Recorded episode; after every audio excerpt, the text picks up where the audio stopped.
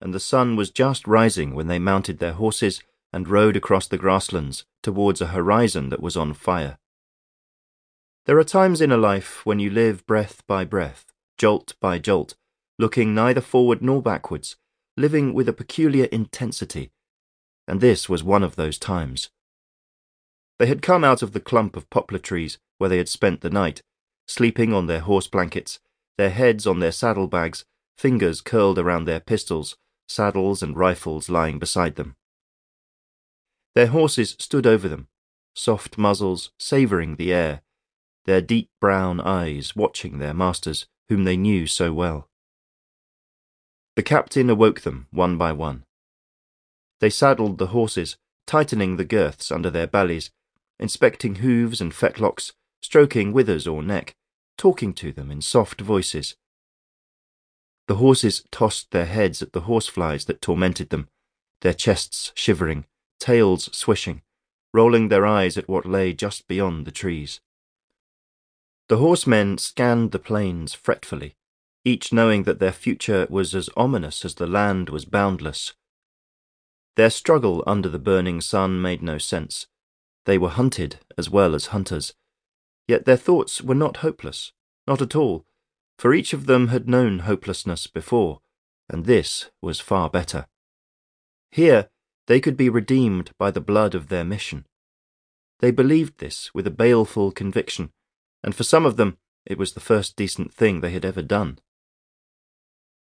They turned to their horses, whom they loved above all things, giving them some fodder and hay that they carried in a net on the saddles.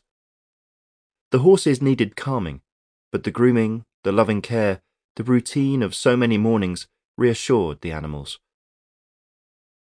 The swab of sun had turned the sky a pinkened yellow, yet the horizon behind them was jet black, with a slow billowing plume of smoke so solid in appearance that it resembled the domes of a dark cathedral.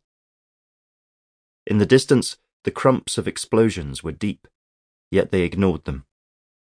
It was already hot, burning hot, and there were jewel drops of sweat on every man's nose and upper lip. There was a wind, but it too was burning, a swirl of blackened straws of stubble and the chaff of wheat. The grass had turned blonde with the slanting golden rays of invincible summer. Pantalaimon, the oldest of the band, extinguished the night's campfire, treading the ashes into the earth, and packed the coffee pot into his saddlebags, which were a sort of Aladdin's cave of food and tools and supplies. Never throw anything away, he would say. Everything has its moment, brother. Everything's useful in the end. The Cossacks called each other brother, just like the Communist Party members called each other comrade. Pantalaimon, always known as Panka, pressed Benya Golden on the shoulder. Be cheerful, Golden, he said. It's always sunny on the steppe. Then they checked the sabres were in their scabbards, the guns over their shoulders, the zinc ammunition boxes packed into the leather pouches, the dried meat, bread and sugar and rolled up horse blankets in the bags behind the saddles. They had left nothing behind.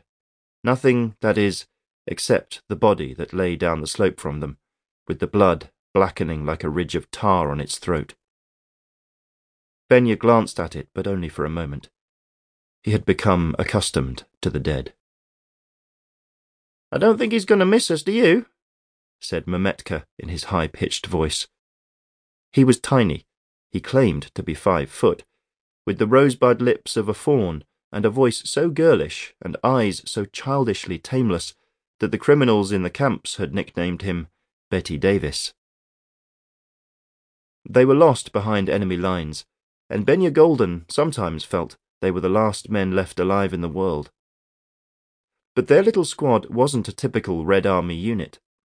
These were sentenced men, and the rest of the army called them the Shmertniki, the dead ones. Yet these men would never die in Benya's mind.